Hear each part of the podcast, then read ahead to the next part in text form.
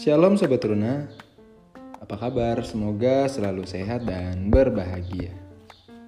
Belajar, jatuh, bangun, berhasil.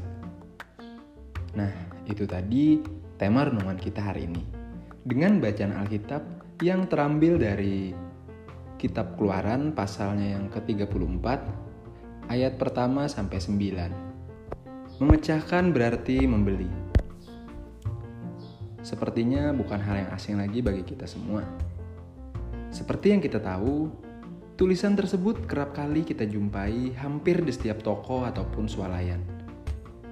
Maksud peringatan ini agar kita bertindak hati-hati apabila barang pecah kita harus mengganti Demikian juga dengan hancurnya dua loh batu pertama yang telah dilakukan oleh Musa.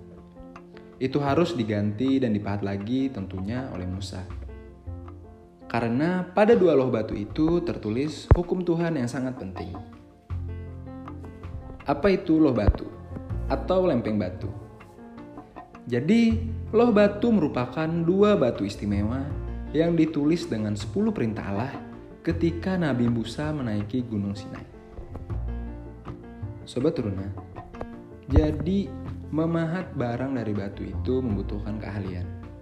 Memilih bahan dan tekstur batu yang tepat sebagai media untuk menulis di atasnya.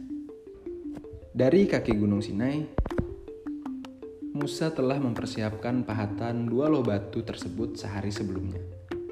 Pada waktu pagi, dia membawa dua loh batu itu naik ke atas Gunung Sinai untuk ditulis oleh Tuhan sendiri. Ada 10 perintah yang Tuhan tulis di atas loh batu tersebut, yaitu sebagai bahan pengajaran bagi umat Israel agar mereka belajar taat dan percaya serta mengasihi Tuhan dengan segenap hati, jiwa dan akal budinya. Juga mencintai sesama manusia seperti diri sendiri. Sobat Teruna, jadi seorang motivator bernama Zig Ziglar pernah berkata, "Kamu tidak perlu menjadi luar biasa untuk memulai, tetapi kamu harus memulai untuk menjadi luar biasa." Karena itu, kita harus belajar dan mempraktekkan apa yang sudah dipelajari, walaupun kadang-kadang hasil yang diperoleh tidak sesuai yang diharapkan.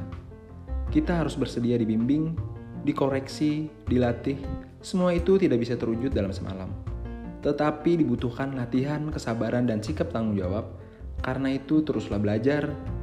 Tuhan pasti menyempurnakan. Sekian dulu potes kita hari ini. Tetap semangat, jaga kesehatan. Tuhan Yesus memberkati.